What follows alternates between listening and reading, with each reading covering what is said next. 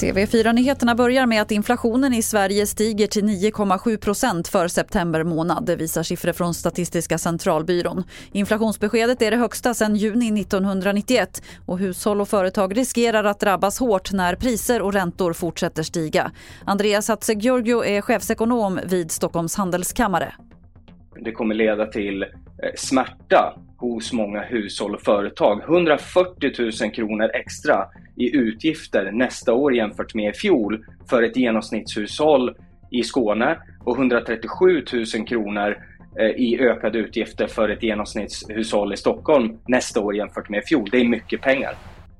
Under morgonen har det kommit rapporter om blixthalka från de norra delarna av landet. Runt om i Norrbotten har totalt fem olyckor hänt, fyra av dem inom loppet av en halvtimme. S O S Alarm har fått larm om olyckor i Vitangi, Gällivare, Luleå och Boden. Till sist kan vi berätta att T V fyras vd Kasten Almqvist kommer att meddela att han avgår idag efter elva år på företaget.